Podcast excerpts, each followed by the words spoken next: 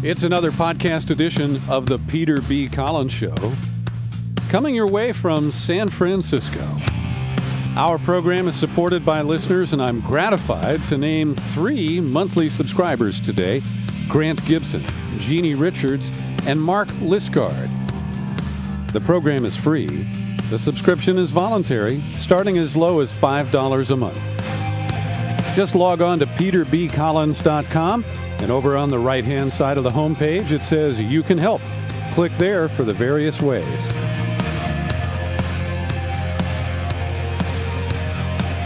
Today, you'll hear another installment in the Boiling Frog series, co hosted with Sibel Edmonds. Her powerful website is boilingfrogspost.com. Be sure to check it out. And you're about to hear candid commentary from an American that I have deep respect for, Colleen Rowley, 24 years at the FBI. She was one of the people who blew the whistle on the bungling of the pre 9 11 investigation into the guy called the 20th hijacker, Zacarias Moussaoui. And she hasn't stopped. Today, you'll hear her critical comments about the 9 11 Commission about the Bush administration's torture policies and how it taints prosecutions, about the failure of the Obama administration to investigate and hold accountable lawbreakers from the preceding eight years, the need for whistleblower protection, the ridiculous airport security regimes, and what she calls the security surveillance complex. I hope you'll share this interview with a like minded friend just send them the link to peterbcollins.com. And thanks for listening. Welcome to Boiling Frogs. Everybody knows that the dice are loaded. Everybody rolls with their fingers crossed. Everybody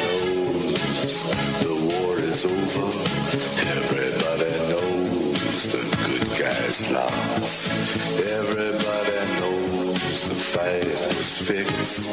The poor stay poor. The rich get rich. That's how it goes. Everybody knows. Everybody knows. But do they? NSA's illegal domestic wiretapping, FBI's national security letters, state secrets privilege, TSA's 1 million plus no fly list, persecution of government whistleblowers, perpetual wars, rendition and torture. Can you feel the water boiling? Welcome to the Boiling Frogs. With Sibel Edmonds, I'm Peter B. Collins. Today, our guest is Colleen Rowley. She served as an agent with the Federal Bureau of Investigation and came to prominence when she, well, I don't know if she uses the whistleblower term, I'll find out in a moment, but she drew attention to the failure of FBI headquarters to pay attention to reports from the Minneapolis Bureau regarding Zacarias Moussaoui. She has a law degree from the University of Iowa, and she served in FBI posts uh, from New York to Jackson, Mississippi, Omaha, Nebraska, and in Minneapolis as well. In 2006, after she had left the Bureau, she ran for Congress, uh, but did not win that election. Colleen Rowley, welcome to our program today. Well, thanks for having me. You guys are doing a great job. Well, we're doing what we can, and we appreciate your participation today.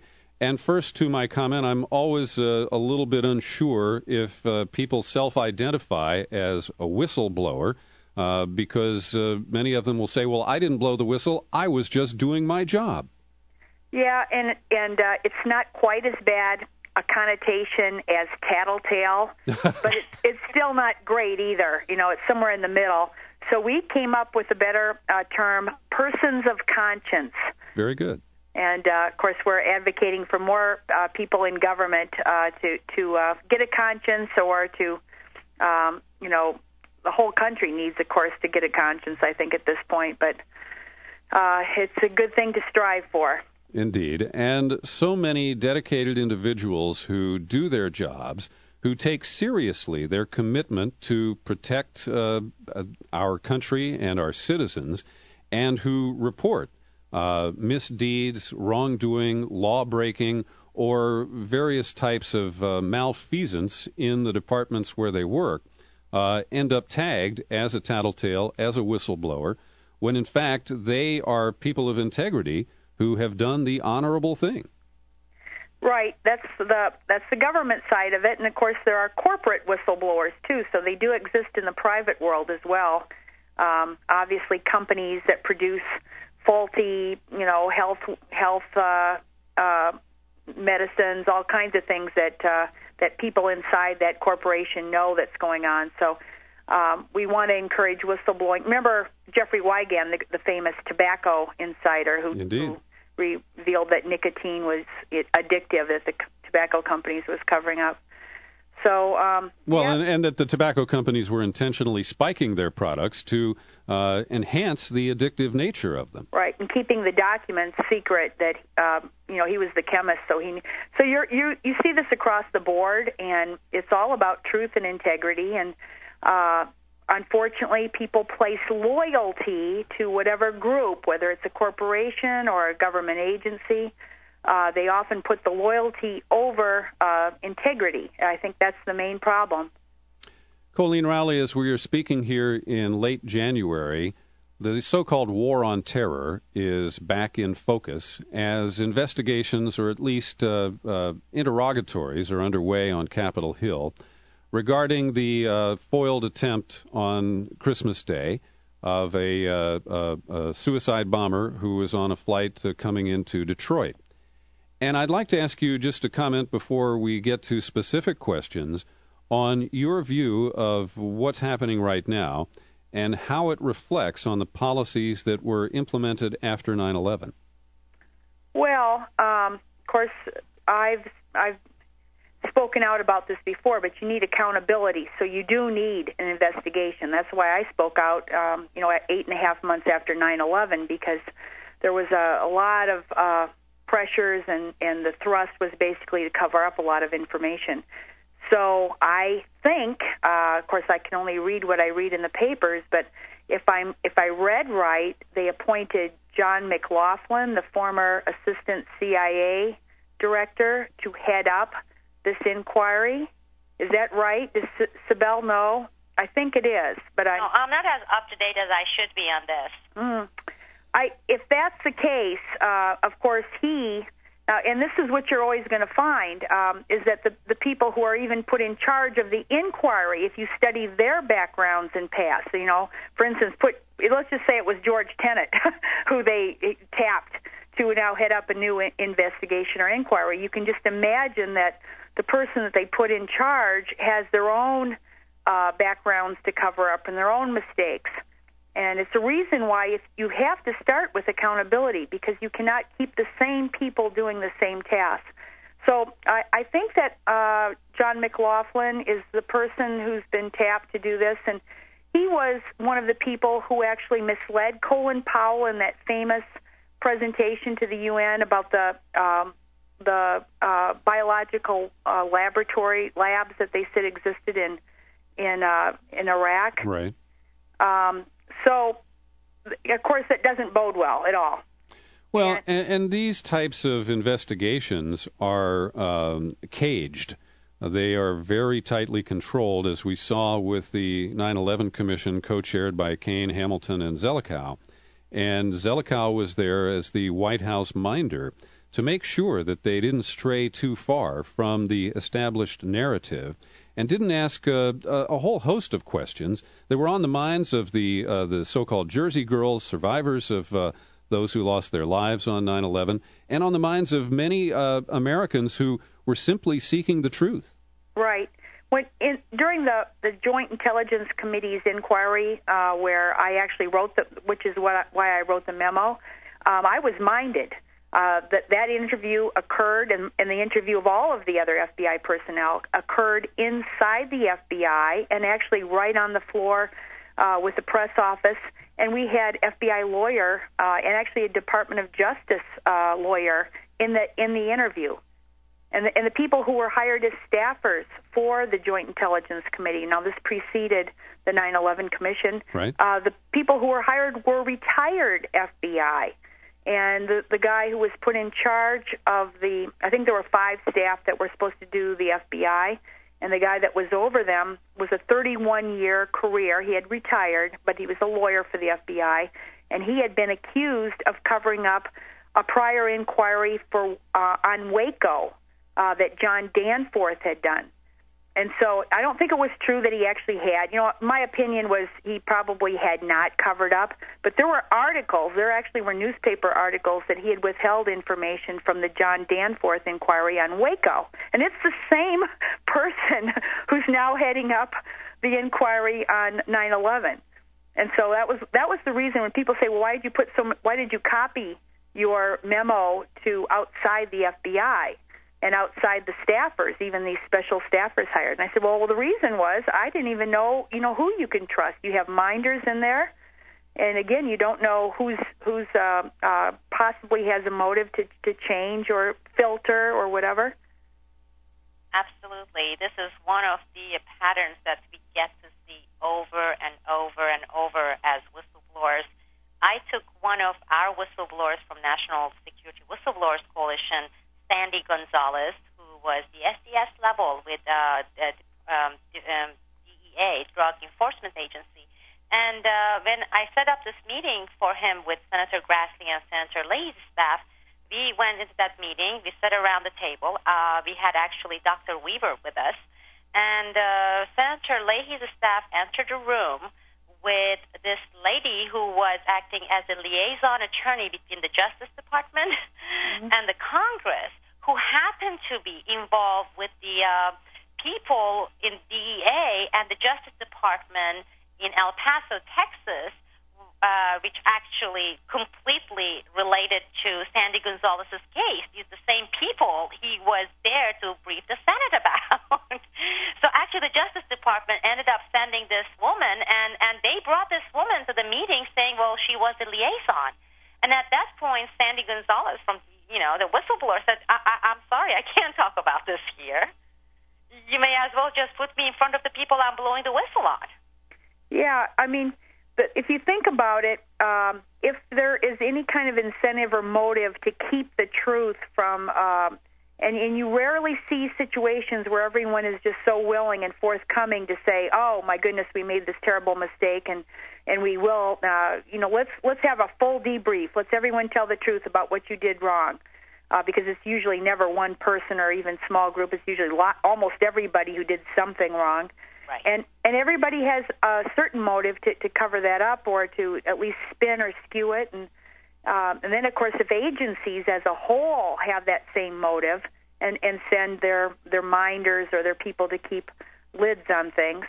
Uh, I don't know if you guys are watching, hearing this story about Guantanamo, but um, there's a there's a man who's written for Vanity Fair, a lawyer, uh, Scott Horton, who's written Correct. for Vanity Fair, and there's a guards. There were they were sergeants that were actually watching the night of these three supposed suicides. And and again, now if that's true, if the, if these facts are true, that kind of cover up goes back to the Department of Justice, the Department of Defense, and of course it would be terribly embarrassing if there if if the suicides had been worse than that. I mean, it's it's, it's embarrassing enough if it's suicides and it was reckless or or they let them happen. Well, I'm glad you raised this, Colleen, because uh, Scott Horton, uh, it's Harper's, by the way, that he oh, he writes sorry. for. That's okay. Harper's.org is where you can uh, find the article. And I've uh, had many conversations with Scott. He has been pushing very hard for the accountability that the Obama administration tells us is unnecessary. The constitutional yeah. values here of uh, investigating and accountability are somehow optional. And uh, I'm deeply offended by that. And Horton has been a strong advocate uh, for using the torture issues as the main thrust of accountability uh, on, on the many fronts where it's needed uh, related to the Bush administration's uh, expansion of presidential powers, violation of the Constitution and international treaties and our own uh, uh, federal laws. And the case that you're talking about has yet to receive uh, even an inch of coverage that, that I have found in the corporate media in this country. And it's a very critical issue. As you point out, three individuals were taken to a, a very um, uh, secretive part of the Guantanamo base which uh, has earned the nickname Camp No. Uh, for the idea that uh, if anybody asks that it exists, the answer is no. And these uh, detainees were taken there on a, a given evening, and uh, all three of them expired uh, as they were being subjected to the uh, Rumsfeld described enhanced interrogation techniques. And the cover story that was offered was that in a, a uh, an infuriating episode of asymmetrical warfare, that these three individuals had taken their own lives by stuffing rags into their mouths and uh, uh, self suffocating while they were under the scrutiny of one or more uh, CIA interrogators and uh, military guards who were uh, controlling their custody. And the story raised uh, alarm bells with me from the beginning uh, to suggest that they could have committed suicide in this manner, and then that it was described as an act of asymmetrical warfare. And uh, I'm I'm so pleased, maybe that's not the right word, but gratified that Horton has found sources of, in, including a guard who observed this from a guard tower uh, he wasn't privy to went on what went on inside Camp No, but he knows these three individuals were taken there uh, on a specific date, and uh, that when they came back the next morning, they were dead. And so this is the kind of thing that is uh, was covered up by the Bush Cheney administration, and now we have uh, Obama and his administration complicit in trying to maintain a cover up. And this certainly fits the description of the limited investigations that Eric Holder has authorized into cases where even the expansive uh, enhanced interrogation techniques that were approved using John Yoo's memos as a legal basis and then specifically authorized by Rumsfeld. Uh, that, that uh, somehow this does not rise to the level that demands an investigation. I, I'm at a loss for words. Yeah, I I think uh, Sibel, of course, his introduction about the the boiling frogs and uh, and when whenever boiling frogs turns to boiled in the past tense frogs, we you know in in the sense that we've become so desensitized and the and the mainstream media is is no longer interested at all in even a story like this, which has on its surface has all kinds of flags are raised and again, I think if you would have, if this kind of fact pattern had come out uh, ten years ago, I don't think that uh, I don't. I mean, this would have made uh, front page stories in in all of our mainstream press if it had come out, you know, before nine eleven. But as these years have gone by, tick by, I think that you know I don't know what it takes to to uh, get the media. The underpant bomber did uh, get major media, and maybe that's because they they see this kind of a story that they can actually exploit uh, and use that kind of fear now to to whatever they want to do. But the other story about you know possibly uh, three people who were killed or or or at least. Um, um, died as a consequence of being harshly interrogated, to put it euphemistically, uh, at Guantanamo can't even make a small story in the mainstream news. I mean, that's just incredible.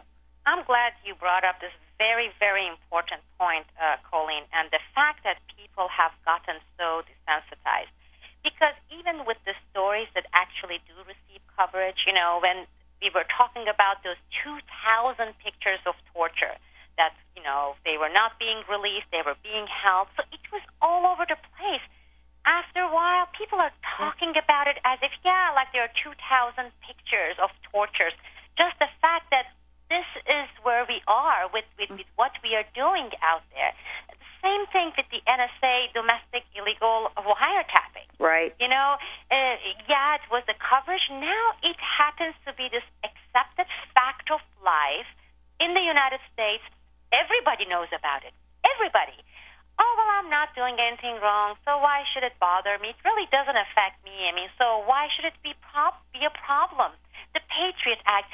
So when we get all these factors and people being so desensitized, then on the other hand, those of us who are out there trying to raise awareness, well, how much do you want to raise awareness uh, until when? I mean, at some point, we need to translate these this awareness into action because we can can talk, talk, talk, and it seems like sometimes, to me, it seems like the negative effect of it is just people are shrugging and getting so, you know, uh, the, the public apathy.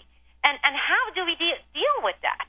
What do we do about that? And that's what I have been trying to come up, you know, with an answer for, and I can't. I think the fundamental thing, of course, this Supreme Court decision today is going to make it uh, unbelievably difficult. But and, and, let me let me just reference because uh, people don't know exactly what day we're talking. This is the day the Supreme Court ruled that corporations have the right to participate directly in political campaigns, equating corporate speech with that of individual speech protected under the First Amendment. Go ahead. Well, and that would that would be a part of it. The corporate corporate speech uh, being um, in the money that goes into corporate speech, but the mainstream media uh, has uh, been way too cozy with uh, with all kinds of powerful figures, whether it's the corporate powers or whether it's uh, agencies that they cover that they have to maintain uh, an, uh, social relationships with and can't write anything bad about because otherwise they'll be cut off. And I think that's the that's one at least it's one of the root problems right now. If they will write about uh, stories that are not infotainment type things, Michael Jackson and Tiger Woods, and no, those dominate the the media for a long periods of time because, um, uh, and then you get a story that's of, of crucial value to uh, Americans about something, and yes, maybe for one day or two days you might see something, and then it's over, and it, if you see it at all. So I think the media is a is a huge problem right now, and there's ideas. I, I just noticed today, this is uh, something that maybe listeners would be interested in, but there's actually a public notice that was put out on January 21st that the FCC is launching an examination of the future of the media. And uh, it's actually a website called Future of Media, and they're seeking comments by people. And it's, you know, they have eight pages of different types of questions that they're asking and of course, I think it's it would be a key thing for people to comment. And certainly, independent media should comment uh, to the FCC. Colleen, returning to the uh, Christmas Day Knicker bomber incident in Detroit. Knicker bomber. That's better than that sounds better than underpant bomber. well, and if you can indulge me in a joke, you know, uh, is that a load in your pants, or are you trying to blow me up? Uh, what, what is infuriating is that we are seeing uh, people trying to apply now, in hindsight, a Jack Bauer approach to law enforcement. And John Brennan, the president's national security advisor, a former high ranking CIA official who uh, we believe was uh, involved in developing uh, some of the uh, torture policies that were used by the agency and the black sites that were uh, set up around the world, the uh, extraordinary rendition, kidnapping uh, that was used in many cases. Uh, he's now in trouble because he has said, as part of the mea culpa, the limited hangout route, is, if I may say so, in, invoking Richard Nixon's comments, he's saying that, well, we should have invoked this high value detainee interrogation process. And what we know is that that process is simply a proposal at this point that they are trying to develop a team, uh, but it does not exist. And it seems that he is speaking to the desire that uh, the first thing we should have done with uh, Abdulmutallab was to torture him, was to take him aside and put aside our laws and even the manner in which Richard Reid, the shoe bomber, was treated by the Bush administration, and that he should be immediately you know, pummeled and whatever people imagine should be done to uh, uh, produce intelligence, to force him to speak before he got so called lawyered up. And I think this presents a whole false notion uh, of what can be extracted from an individual like this who is likely very compartmentalized and uh, has no knowledge of any other potential actions by his, his minders. and that this creates the illusion that if there is someone who tries to commit such an offense against uh, the citizens of the United States, that we are fully justified in using any means necessary, up to and including sending him to Camp No at Guantanamo, uh, to get information And, and this sense that you can get reliable information through torture is a simple fallacy. Well, I'm really glad you brought up this question uh, because it's my issue. It's um, it's the issue that I taught FBI agents for 13 years: the law of interrogation, the Fifth and Sixth Amendments uh, restrictions, and how to uh, effectively uh, get statements and confessions for use in court. Uh, but do it without coercing the person uh, to exceed their voluntariness. And the reason you do that is that you get voluntary statements and confessions is not even for a nice reason. It's not for, you know, ethics reasons, although of course it's ethical not to torture and it's ethical uh, to make sure that it's voluntary. But you do it so that you don't commit a fraud on the court. Because when you take any kind of uh, statement or confession that was obtained involuntarily, if you exceed that person's threshold, then you are risking so much uh, inaccuracy because people will tell you anything. So that's the reason for uh, even even for originally the Miranda rule. If you go back to the history of the Miranda rule, the thought was that they were torturing or that by putting too much pressure on people at the time, and because they did not videotape uh, confessions, uh, that was why the Miranda rule was was proposed as a prophylactic to prevent involuntary confessions. We you don't hear anyone even talking about the history and why you need these things. Um, besides what you just said, Scott Brown, that senator that was just elected, he made some statement saying waterboarding is a as a technique, and we're not going to give rights to uh, to terrorists. Is what his his statement was. So you can see that without any accountability, without something like a church committee uh, that we need right now to go back through all this, you know, the last few, you know, sordid, his, you know, years that we've done these things, without ferreting out what's gone on, now we're still dealing with it. I actually got a call from a news, uh, I think it was a magazine, uh, asking me a day or two after um, uh, the uh, the bomber, the Nigerian bomber, was caught asking me about how this worked with Moussaoui and his you know his interrogation and was he given Miranda rights and whatever because they were trying to make a comparison. So right off the bat, people had this idea that now we have another uh, suspect in custody, and should we go the extra legal way, the way that's outside of the Constitution, the way that, for instance, the CIA would do it, as opposed to the FBI that's uh, that's uh, more concerned about court. And it's it's just such a bogus uh, discussion because no one is talking about number one, how do you even effectively get accurate uh, statements that are reliable that will hold up in court? That's the number one thing. If you if you want to get uh, good information, whether it's intelligence that you want to use to prevent a uh, ticking time bomb, or whether it's a, a good informa- good a statement or a confession, or an actual confession of somebody that you could use in court. The key is accuracy. That's the number one thing. It's got to be accurate because it's of no use if the person was innocent uh, and confessed because you're torturing them, or if or if the person makes up something to tell you, or or you then run around on these false leads because the person is telling you stuff. That's the key thing is accuracy. And guess what? It's not that difficult. Even with uh, hardened criminals, serial killers, uh, uh, mafia, organized criminals, and even with terrorists, the FBI had a really good uh, um, interviewer who spoke Arabic, and he's since retired, and he's he's testified to Congress now. He's written an op-ed in the you, you need to get him, by the way, if you can, for your show. He's working for Rudy Giuliani. I know. I've I tried. I have tried to reach him, and he's oh, working yeah. at Giuliani and Associates. Excuse uh, me. Well, here's the deal. He's he's got integrity though, even though he's working for Rudy Giuliani. And of course, I don't. I wouldn't say that about Rudy Giuliani. I think he's got very little integrity. But Ali Soufan, uh, actually, he's very sympathetic with the CIA people who actually, uh, you know, went with this green light and engaged in waterboarding and whatever. He's very sympathetic with those folks.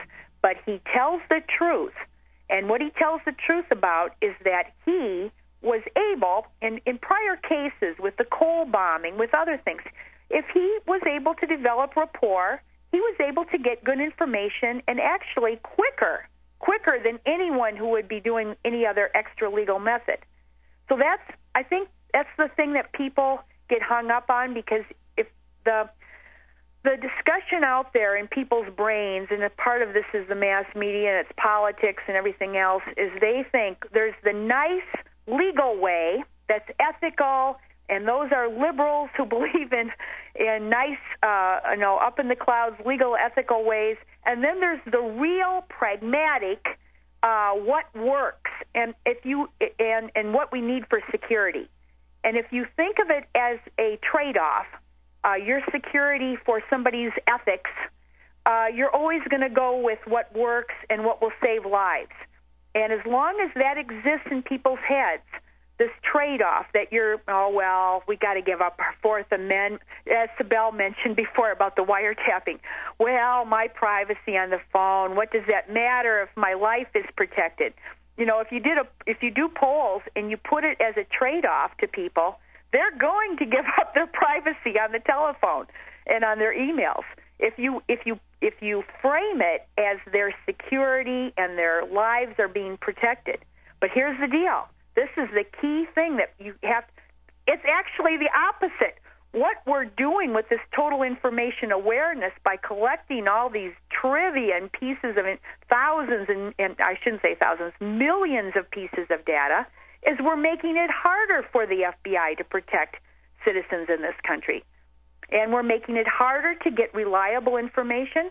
Uh, if you had the Ali Soufans and hired people with good language skills, if you had good translators, uh, if the FBI was smart enough to keep its uh, uh, good translators and and was able to to uh, use the information that we have, we'd be so much further ahead than what we are now with this silly notion uh, of going the extra legal way.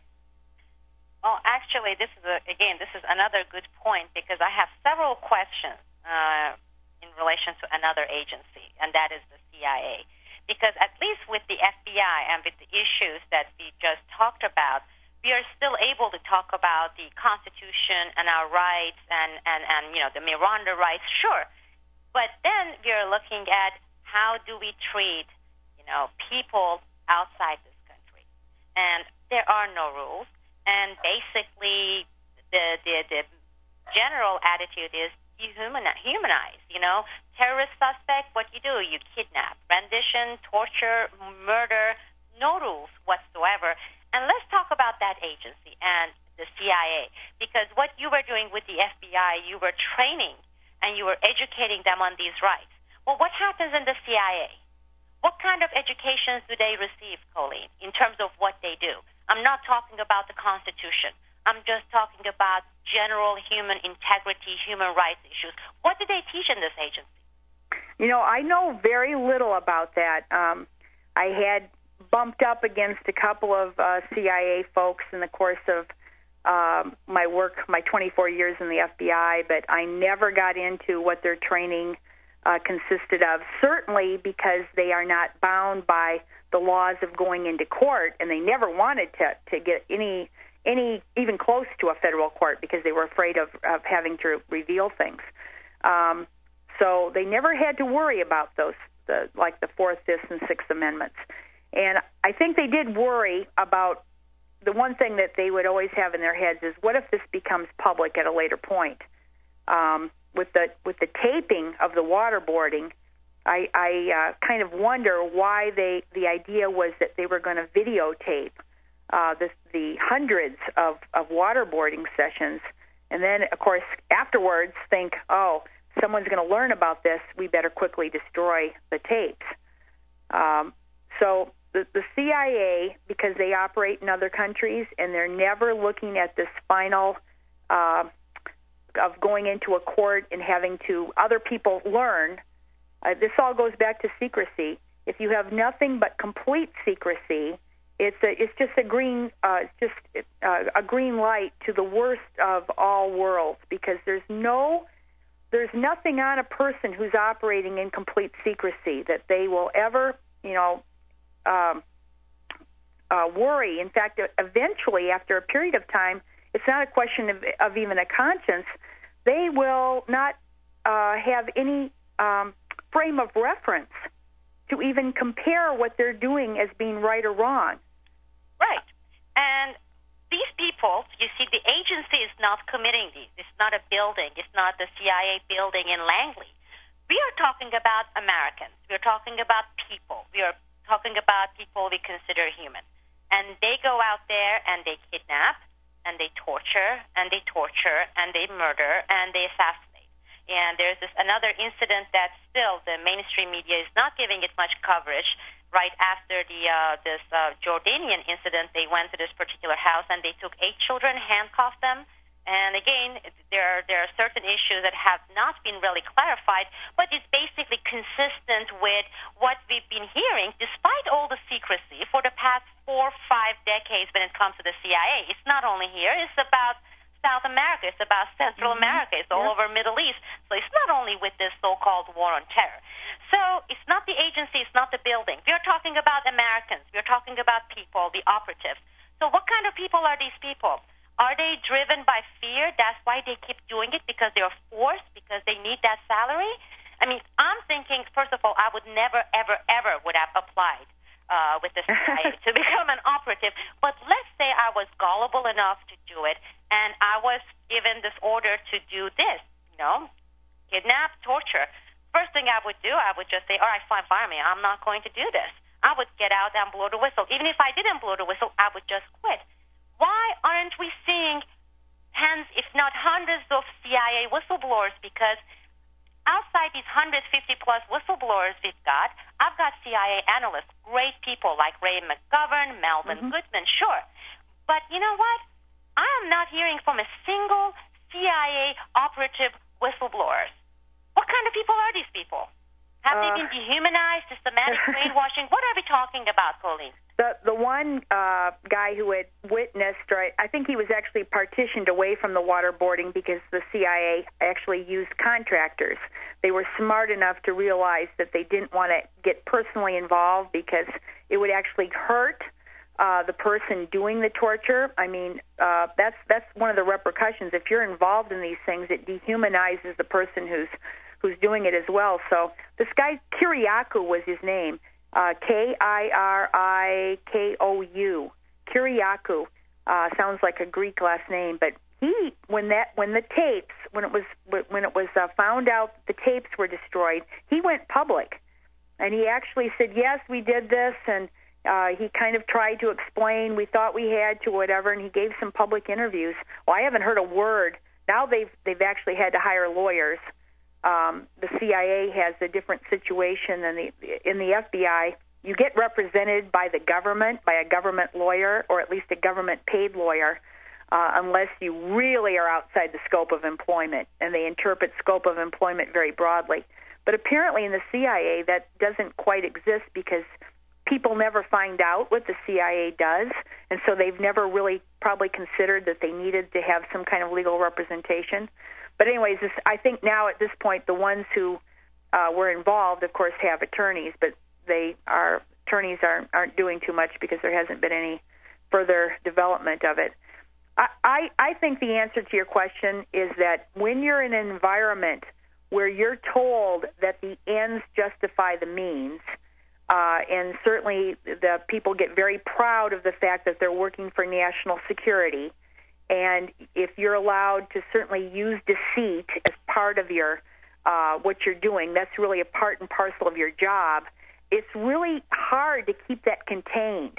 And so, if it's if it flows over and the deceit becomes greater, and you're now, let's say, fooling Americans as opposed to fooling the the so-called enemy, I mean, people can't keep these things straight even in the FBI, now this is a very interesting thing. We had undercover agents, of course, you know, for instance, uh, pretending to buy drugs or or infiltrate the mafia or things like that. So we had we had an undercover program, but they found out after a period of time that the agents who were becoming undercovers also had the highest amounts of of personnel um, uh, problems. So like misuse, little things like misuse of the government credit card. of in, in the scheme of things, those are relatively minor, uh, improper. You know, they're, they're wrong, and you probably could even get fired for uh, charging something on your government credit card that you weren't supposed to charge. Well, they found the highest number of these uh, personnel problems and improper actions uh, uh, amongst the undercover agents. Sure. And the reason is they start they can't you know it's hard to draw once they're told well you can lie you can pretend you're this whatever it's hard for them to draw the line. Well, certainly, and also though uh, you're right because one of my uh, members is Lok Lau. I don't know if you're familiar with his case. He was the undercover uh, Chinese American agent for six years, and he suffered from a lot of uh, post traumatic stress disorder related uh, symptoms and because of that, a lot of things happen, uh, including this example you gave with the credit card abuse. But even with hiring, and, I'm just going to give this one example, you know, the FBI is looking at the background check, your, you know, the polygraph and your drug use, et cetera, et cetera, et cetera. Uh, it's interesting because I have uh, three people that I know very closely, and two of them used to participate in joint DIA CIA black ops. And what what he was telling me, and, and this person is a lieutenant colonel, was how we were being selected was very interesting because we had this one group of seven people who committed like the highest level black ops uh, related uh, tasks, given tasks. And and they picked out the files when they were choosing the candidates to train for these black ops of these people who had come from uh, highly abusive broken homes. Okay, they had uh, pathological lying uh, background, which was established. Okay, several very, very, very serious personality disorders issues. Okay, and this particular person himself has been treated for the past decade for self mutilation. He's been burning himself in private mm. areas with cigarette butts. This is a lieutenant colonel I'm talking about. Oh my okay? gosh. Oh, uh, well, these were the types of people they chose for these black operations. These were the kinds of people they hired. So with the FBI, at least it was as part of job, they became that. But it seems like with some of these agencies that we are talking about, these are the types of mindset and the types of people mm-hmm. they are looking for. And I'm not talking about analysts because, as I said, I've known a lot of good analysts, but I'm talking about those right. people who serve in these tasks. Which brings me to the latest incident with this Jordanian person who blew up himself and killed uh, several CIA agents and two Blackwater contractors. And I believe in war we are all victims. I, I completely, except for the profiteers. You know, Lockheed Martin is right. not a victim, nor is the Northrop Grumman. But outside the profiteers, we are all victims, all of us. The taxpayers, you know, the, the, the civilian casualties, the soldiers, the our soldiers, we are all victims. In this case, in this particular case, though, it was interesting, and I posted a piece on this on uh, on my website, on our website, and that has to do with the usage of the word victim that the mainstream media started attaching to these CIA people and the contractors who got killed. And and then I went and I researched hundreds and thousands of children and grandmothers and the mothers that have been civilian casualties of our wars in Afghanistan and in Pakistan, and not a single article, let's say in Washington Post, that associated the word victim with any of them. Right. well, not uh, one. And I invite all our listeners listeners to go and search Washington Post archive. The word victim with all the civilian casualties in Afghanistan, not even once in the entire the entire database, not used even once. Yet with this case, these were the victims. I mean, these people were there pushing the buttons for drones, and and they were in combat zone. You know, the so-called combat zone. So um, I I have sympathy for the family members. My condolences to them, but I sometimes find it very hard to have sympathy for people who were there performing those types of tasks, which bring us to this point that you made in, in this article in your response when you're talking about U.S. foreign policy that contributes to the increase in the number of potential terrorists. And, and I, you know, we want you to talk about that yeah, because this if, is part of our operations and, and foreign policy all around the world. Right. I mean, we've uh, done everything wrong since 9/11. Pretty much just everything. I, I'm trying to think of an, a single example of something we've done correctly that has helped. Uh, and I can name a whole bunch of things that we've done absolutely wrong that has, uh, if we truly wanted to reduce terrorism, uh, these this would be the worst ways to go about it. And it's hard to you know hard to, to even know where to start. But uh, you don't uh, launch wars on innocent. Anytime you are uh, killing or hurting innocent parties, civilians, all you are doing is ratcheting up uh, the recruiting for the other side. And the, the military knows this. I mean, they've had papers written. Maybe, you know, I'm sure if you went back to Sun Tzu, you could even find papers written on this. But certainly in the last 200 years, there have been academics. They have their war colleges, and they know that it squares the error. That in Vietnam, you know, for every one Viet Cong you killed, if you killed civilians, then you increased it fourfold. I mean, they know this. Uh, and so it's pretty amazing that, and I, I know Petraeus writes counterinsurgencies, and they try to be more careful so that they minimize the civilian uh, casualties. But uh, now they're talking with this surge. They know Barry McCaffrey said that we we we know that maybe 300 Americans will die per month once this starts. This surge in Afghanistan. And so they also know that this is going to occur. And if Americans are dying, then you can just also imagine this, the civilians on the other side. And of course, the troops get mad after a while. I, we've had many. Um, we don't. We do peace vigils here, and we've had many uh, young, usually young men that are between their their first tour and second tour, second and third tours, have come up to us and talked to us because we stand at uh, at intersections. And you know what? A lot of them say well, why are we fighting with one hand behind our back? Because they become resentful if they are being so careful that they can't kill civilians. Uh, because then they see it as we're we're following the rules, but the other side is not. And you can imagine how the Haditha massacres and the other these other things occur then, because and we've had people actually tell us that who are actually uh, soldiers that have come up and said, you know, if we just could stop with these rules, why do we have these rules of war? We, we should be allowed to do what it takes to win. Coleen, uh, you and Ray McGovern, who we mentioned a few minutes ago, are co founders of VIPS, that's Veteran Intelligence Professionals for Sanity.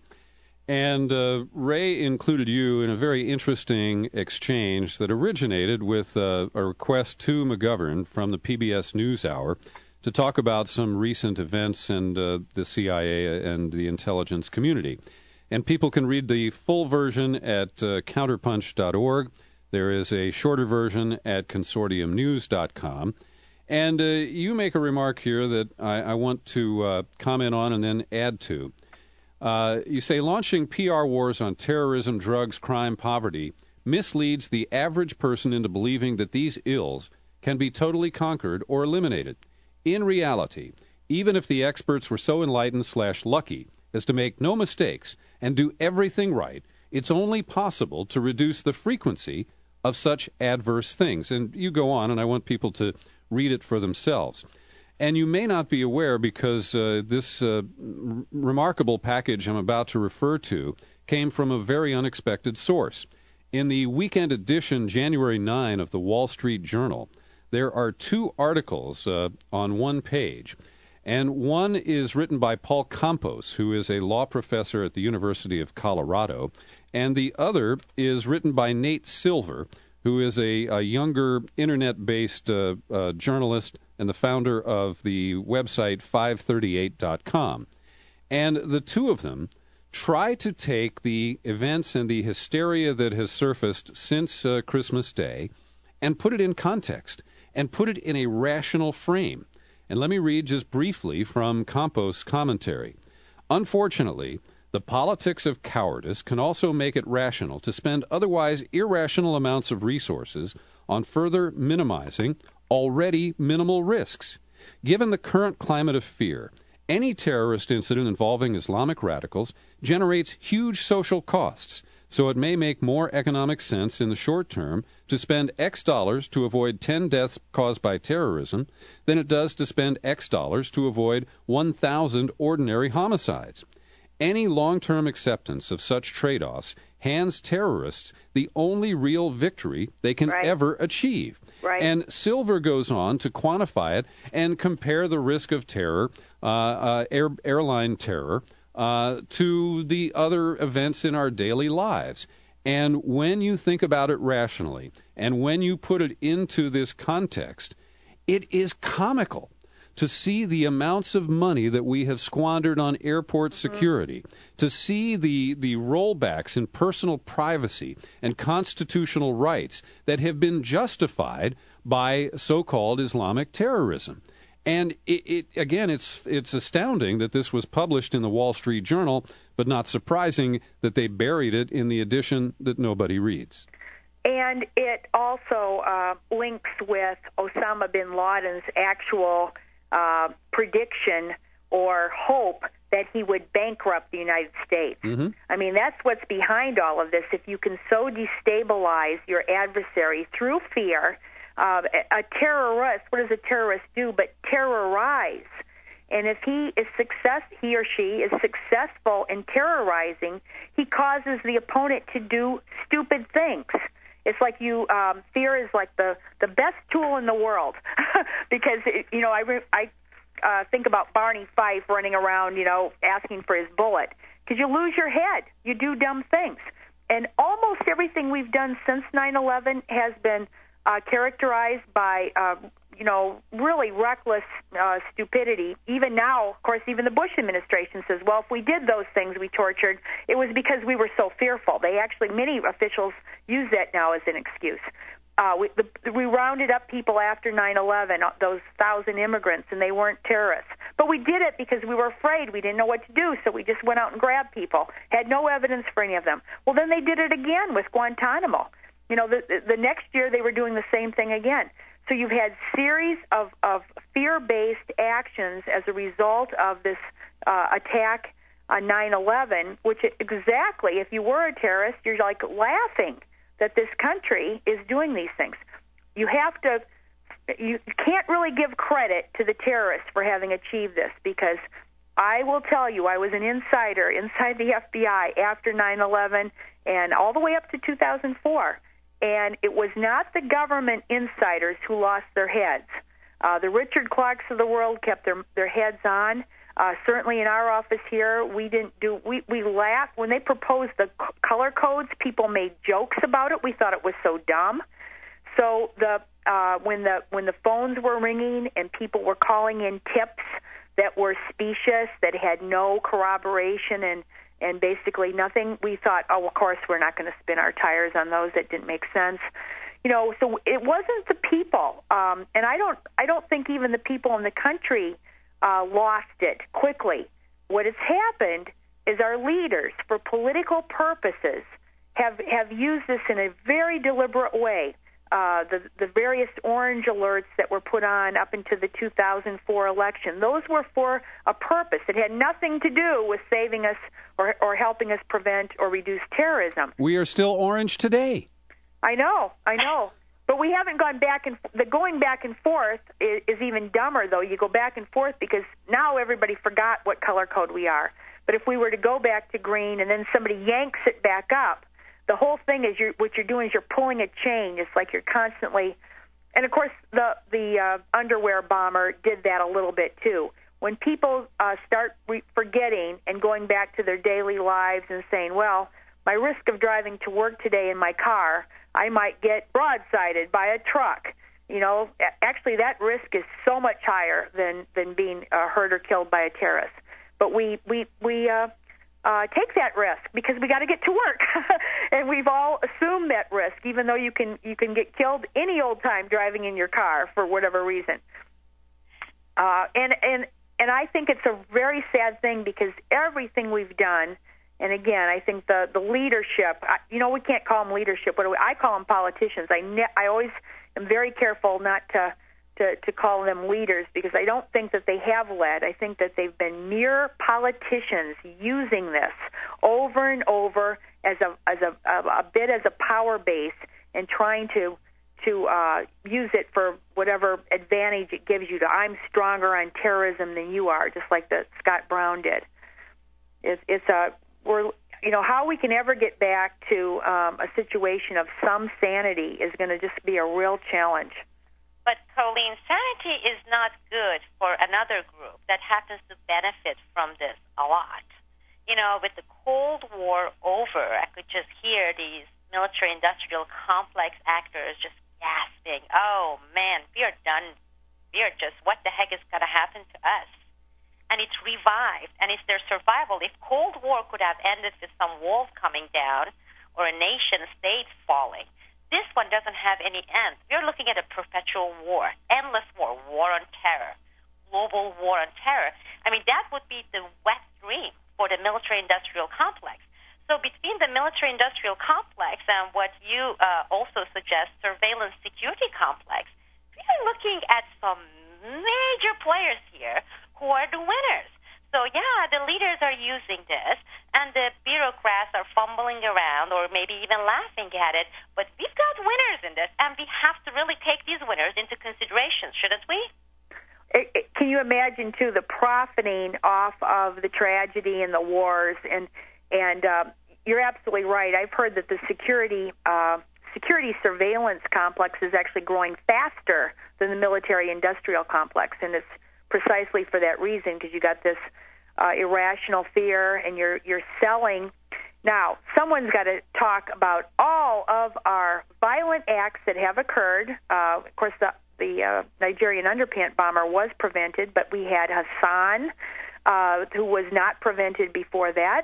We had a guy who killed the guard at the Holocaust Museum. We had a guy in Knoxville who went in to kill liberals at a Unitarian church. I I think I've counted around 10 to 12 and these these did make national news of people with these kind of flip out violent outbursts that actually would fall under domestic terrorism. So this whole idea of fighting over there to keep uh, to keep any terrorists from attacking us is very false because we've had and, and of course the abortion doctor made a lot of news killing uh, Tiller and um, but we've had about ten or twelve of these just in the last couple of years. In, in Pittsburgh, a, a guy uh, shot three shot and killed three Pittsburgh police officers.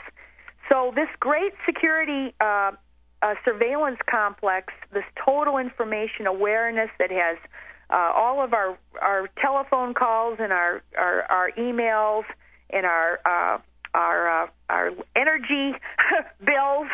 the FBI, of course, is getting uh, uh, travel records, and they can go to about uh, tw- 20 different third parties and and try to get all these records on people. They've gotten hundreds of thousands of records, and they're all been put into a computer. And guess what? What have they prevented? I'd like to know because they have not prevented. There have been certainly terrorist acts that have been committed in the last two years, and I would say suggest that it actually makes it more difficult. Uh, I'd like to hear some of the people like James Bamford and some of your other uh, people who have really studied the NSA. But it seems to me that when you flood any system with information that doesn't have any indicia of relevancy. That's the thing because in, if you're going back to the old system, you couldn't you couldn't uh, begin an investigation unless it, you had to have. I mean, probable cause is one level, but you, at least you had to have reasonable suspicion. So you had to have something to even start. Then, and basically, to get most types of information through um, through a, a warrant, you had to have probable cause, which is quite a bit of, of information. But that meant that your system once you did do a search and you had a warrant with probable cause, and yes, you found this and this in that search, and that went into your system afterwards, so that if you ever uh, went and checked your your indices and your data, then you would pull something out. But now the the system is is like uh, it's corrupted because you put in all kinds of extraneous data that never had any relevancy to begin with, and so you're wading through all this clutter and if you think about names, uh, the common name in the old days uh, in the FBI, you couldn't even put a common name in the FBI system. They wouldn't allow you to do it. And the reason, their reasons were, no, we don't want names in there that people will have to, work, you know, try to figure out a hundred John Browns. So if you had John Brown, you had to have a date of birth, you had to have information that identified that particular John Brown. Because you didn't want a system that was worthless afterwards, trash in, trash out. And I think that's one of the problems with total information awareness. Now, these uh, uh, computer gurus uh, sell the security surveillance uh, people that are selling these systems try to sell it that they have ways, magical ways, that they can somehow weed through all this data and spit out the terrorists. But I don't think that anyone has been able to prove that yet. Well, there's one other uh, effect that comes uh, out of all this. Now, I'd like to know what you think whether it's intended or it is some kind of a negative externality, and that is the creation of this Orwellian um, population. And it's so very easy to observe it, you know, when you're in the airport and just stand there and watch people going through the checkpoints, the security check, how they bent over and remove their shoes and their belts and they put it there. And you just see this fixed eyes. It's almost like detached, you know, on autopilot afraid to even establish eye contact. Oh, I don't want to look the wrong way. I don't want to do the right yeah. wrong thing. Going through that detector, spreading their legs open, their arms open. You know, if you're going to pat me, that's fine. It's like, you know, it's almost.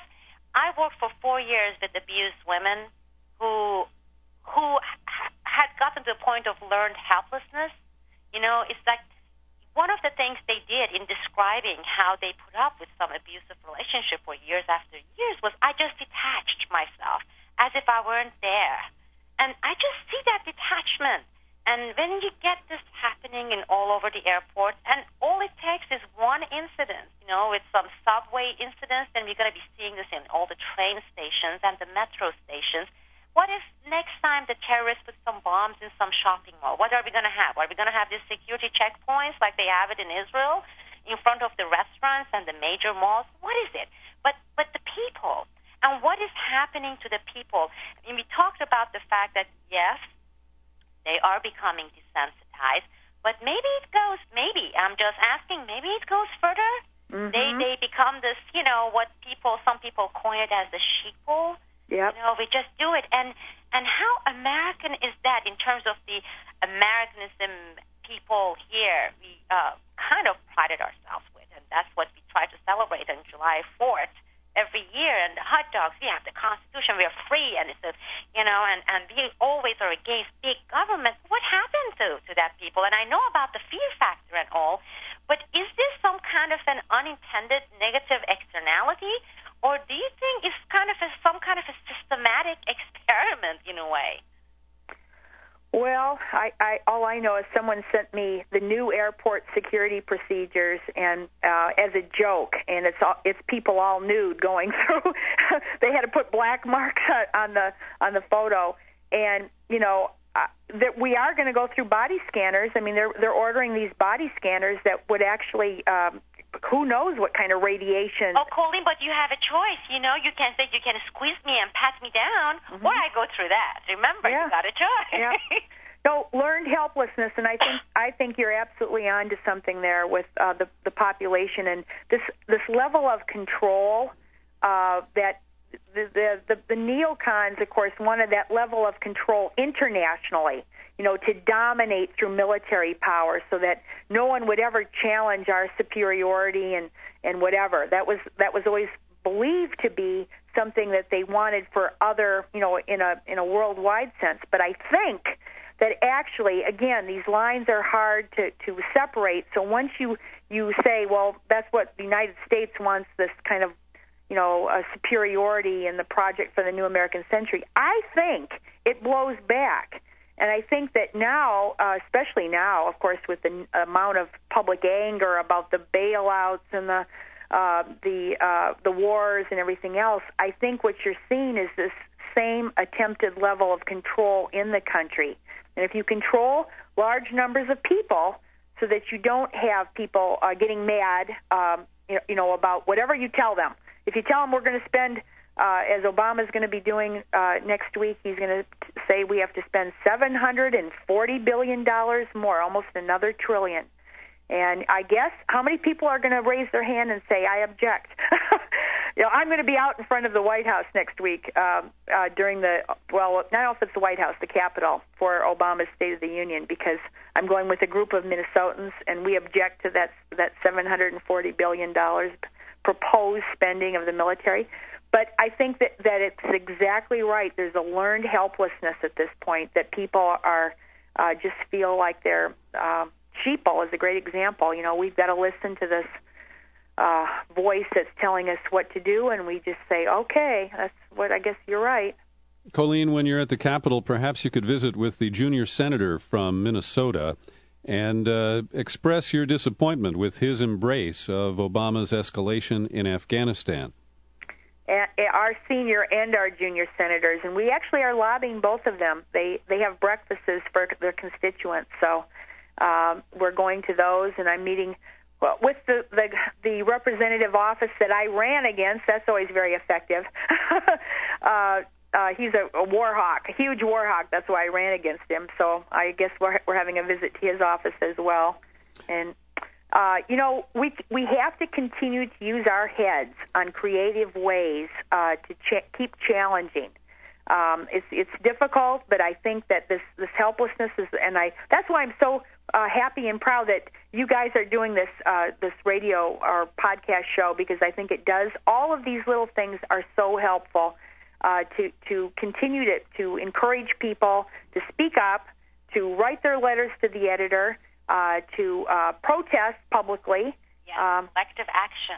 And if you and if we made a joke, you know, what if what if you get pat down and you just say, "Heck with this! I'm taking my clothes off." You know, I'm I'm not going to do that, by the way. But uh, you know what? It's it's a, you know people if they get their nerve up, uh, certainly it's a completely nonviolent way of protesting, and and maybe it would make uh, finally people. You need something to cut through and, and, and reach people and, and say this is insane what we're doing. Well, there's that national uh, annual I, I don't know if you'd call it an action, but people who ride the subway with their pants off.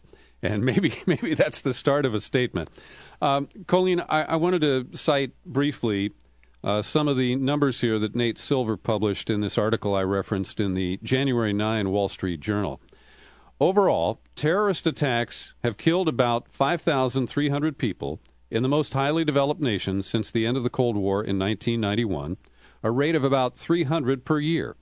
The chance of a Westerner being killed by a terrorist is exceedingly low, about 1 in 3 million each year, or the same chance an American will be killed by a tornado.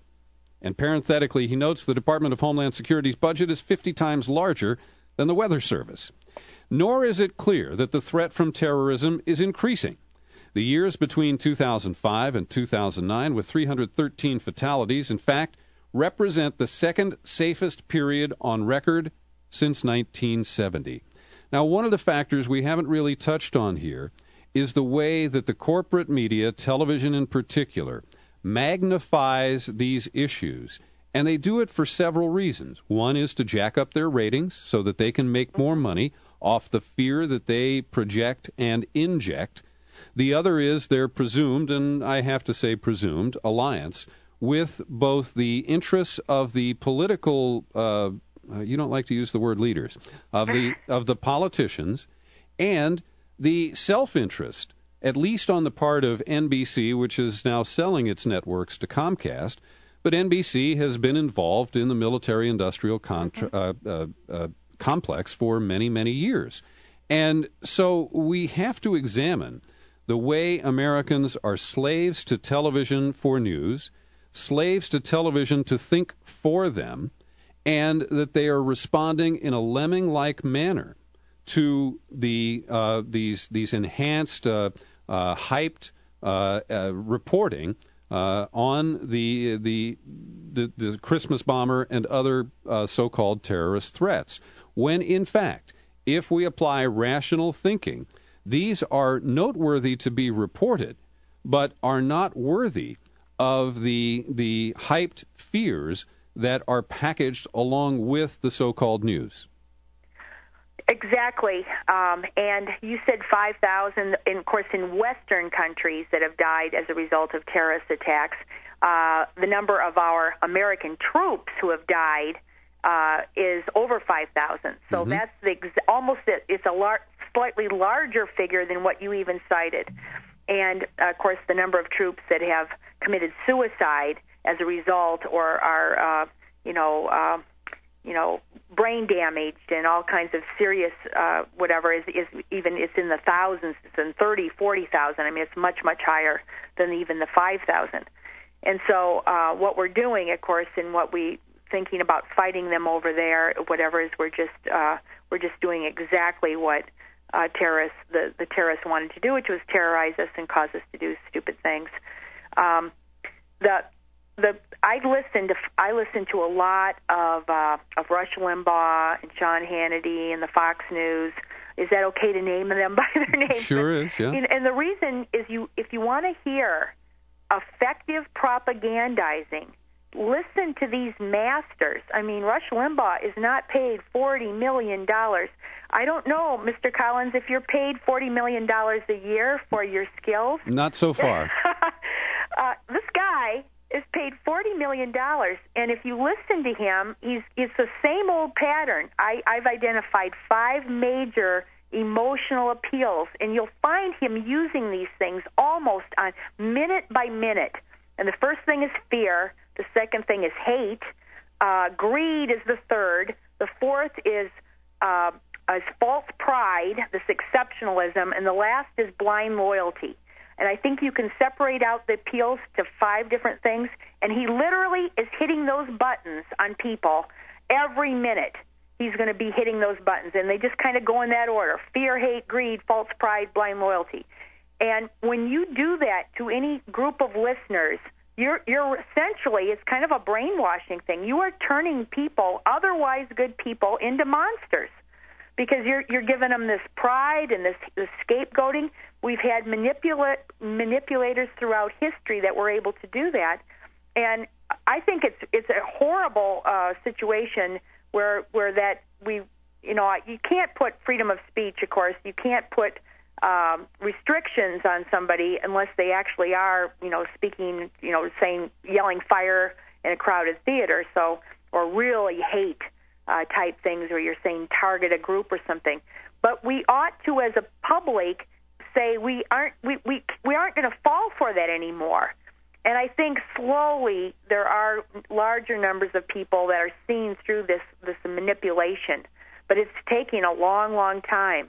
And uh, you know, it's it's it's it's really bad because our our country is just I think still to some extent, you know, there's there are people that are getting a little bit seem to be waking up a little bit. And it doesn't. I, the other good thing about uh, I know Sibel Edmonds has been very. Uh, she's always said this, and she's so right. Is that this is not any one political party. Uh, th- these kinds of things transcend the parties, even though, of course, Rush and Sean Hannity seem to be more right wingers. But but it it it actually is something that all humans, if you press those buttons, fear, hate, greed, it transcends the parties. And uh, of course, people play politics with them, and they want it. They want to use those things themselves. But I think what we have to do is get smarter, and we have to educate people. You know, if we said find the propaganda, listen to this. Like when I was taking in college, we actually had classes on propaganda. And you said, okay, what is what are they trying to get you to do? Okay, so if you're really listening and you you really try to dissect what that person is is trying to get you to do, we need more critical thinkers uh, who simply don't listen to say, yeah, you know, you're you're getting me to hate this this group of whatever, so I'm going to go along with it. Coleen, uh, I I really appreciate that five point analysis of the propaganda of Limbaugh and his ilk, and I think that's a, a very important takeaway from this conversation. Thank you for your clarity, your credibility, your honesty, and your integrity. Yes, thank you, Coleen. Thank you guys for everything you do. Absolute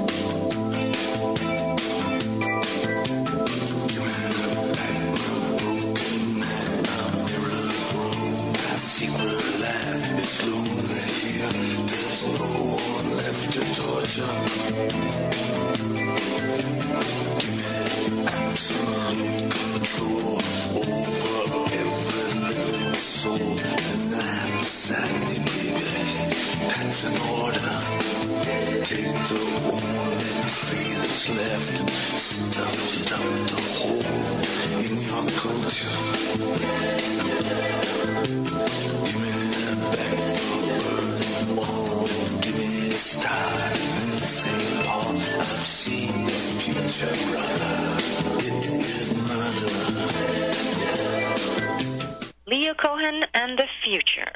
The future. Well, that depends on us. Thank you for joining us. We'll be back soon with more Boiling Frogs interviews.